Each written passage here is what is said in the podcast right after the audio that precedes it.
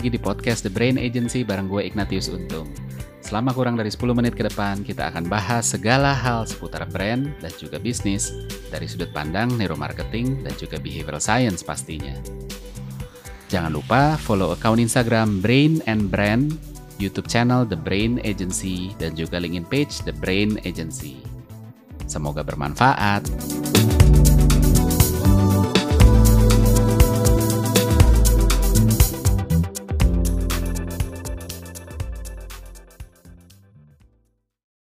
Nah, hari ini kita ngomongin soal humor nih. Uh, banyak banget ya zaman sekarang tuh iklan pakai humor gitu kan. Kalau orang-orang yang kerja di advertising company, di uh, bidang marketing itu sekarang banyak yang minta saya mau iklannya yang witty, yang lucu gitu kan, yang humoris gitu kan. Kenapa begitu? Karena uh, ya nggak bisa dipungkiri gitu loh iklan-iklan yang lucu itu banyak disukai gitu kan direspon secara positif di share sampai dibilang wah S3 marketing nih gitu kan. Gampang banget dapet S3 di marketing ya kalau cuma dengan bikin iklan humor ya. Tapi sebenarnya kalau kita lihat balik lagi gitu ya uh, Indonesia nih memang punya sejarah dan punya ketertarikan terhadap humor. Kalau dari dulu kita lihat uh, film Indonesia itu cuma ada tiga jenisnya. Satu adalah film horor gitu kan dari zaman dulu sampai sekarang masih. Yang kedua adalah uh, apa namanya film seksi-seksian lah bisa dibilang gitu kan. Pamer paha gitu ya pamer uh, belahan dada gitu. Walaupun sekarang udah agak ketat ya tapi zaman dulu kan begitu ya. Tapi sampai sekarang ya genre-nya masih dibawa kurang lebih kayak gitu. Yang ketiga itu adalah uh, film humor. Nah Nah, menariknya adalah kadang-kadang di Indonesia dikombinasiin.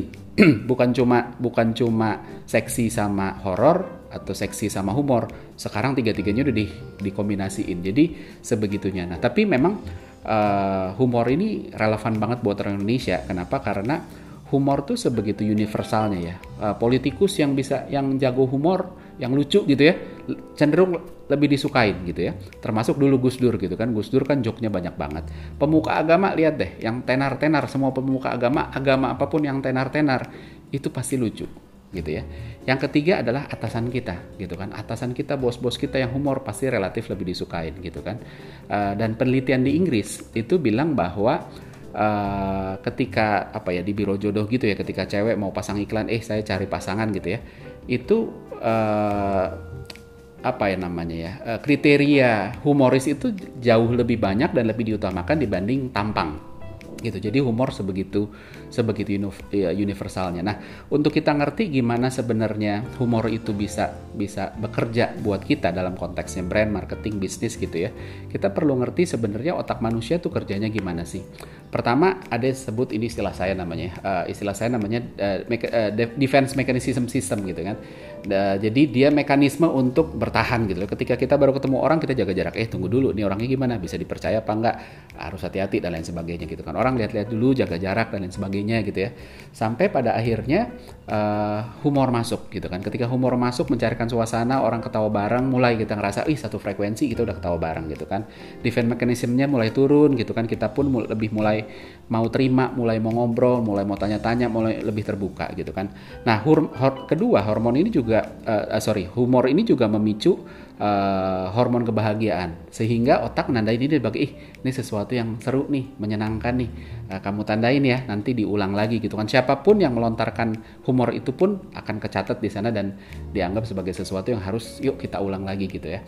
Nah yang ketiga adalah humor ini bisa dibilang sebenarnya uh, interaksi sosial yang paling dalam ya. Kita kita lihat ya kalau uh, apa namanya ketika kita ngelihat humor uh, dua orang gitu ya uh, ketawa bareng terhadap joke sesuatu gitu kita ngelihatnya langsung ke matanya gitu kan. Langsung ke matanya ya siapa pun yang di samping kita gitu kan kita lihat ke mata. Jadi itu dalam banget. Padahal ketika kita ngomong kita nggak selalu ngeliat ke matanya gitu. Tapi ketika kita ketawa bareng kita ngeliat ke matanya.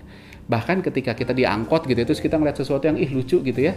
Uh, sampingnya ya atau seisi angkot itu orang yang nggak dikenal. Terus kita ketawa bareng kita sama-sama ih lucu gitu. Misalnya ada orang jatuh gitu lucu jatuhnya gitu ya. Kita ketawa bareng. Nah setelah setelah itu biasanya interaksinya terjadi gitu kan. Orang mulai mulai punya interaksi. Jadi memang humor itu ngebuka interaksi gitu. Nah selanjutnya lagi humor juga ngasih social wealth. Social wealth itu apa ya? Uh, semacam modal lah buat kita untuk lebih diterima secara sosial. Orang-orang yang lucu itu disukain, that's why makanya ketika kita dengar humor kita senang kenapa? Karena ih, abis ini saya juga bisa buat saya saya bagiin ke teman-teman saya yang belum pernah dengar humor ini, joke ini nih kurang lebih kayak gitu. Jadi uh, memang humor sebegitu sebegitu menyenangkannya nih ya. Nah dari sisi behavioral science, uh, humor juga juga ngebantu kita untuk atau brand kita untuk lebih disukai gitu kan.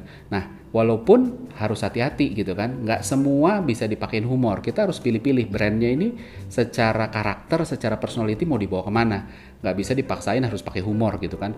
Kalau nggak cocok ya nggak cocok gitu kan. Nggak semua brand itu harus dibawa lucu gitu. Jadi ada yang nggak ya nggak usah dipaksain gitu. Tapi jelas bahwa humor ini memang ngebuka mencarikan suasana. That's why makanya uh, tenaga penjual salesman apalagi yang B2B itu biasanya orang-orang yang lucu. Dan yang lucu-lucu ini biasanya masuk terus habis itu smooth gitulah masuk dan uh, uh, bisa bisa bisa bisa closing dan membangun hubungan yang baik. Gitu kurang lebih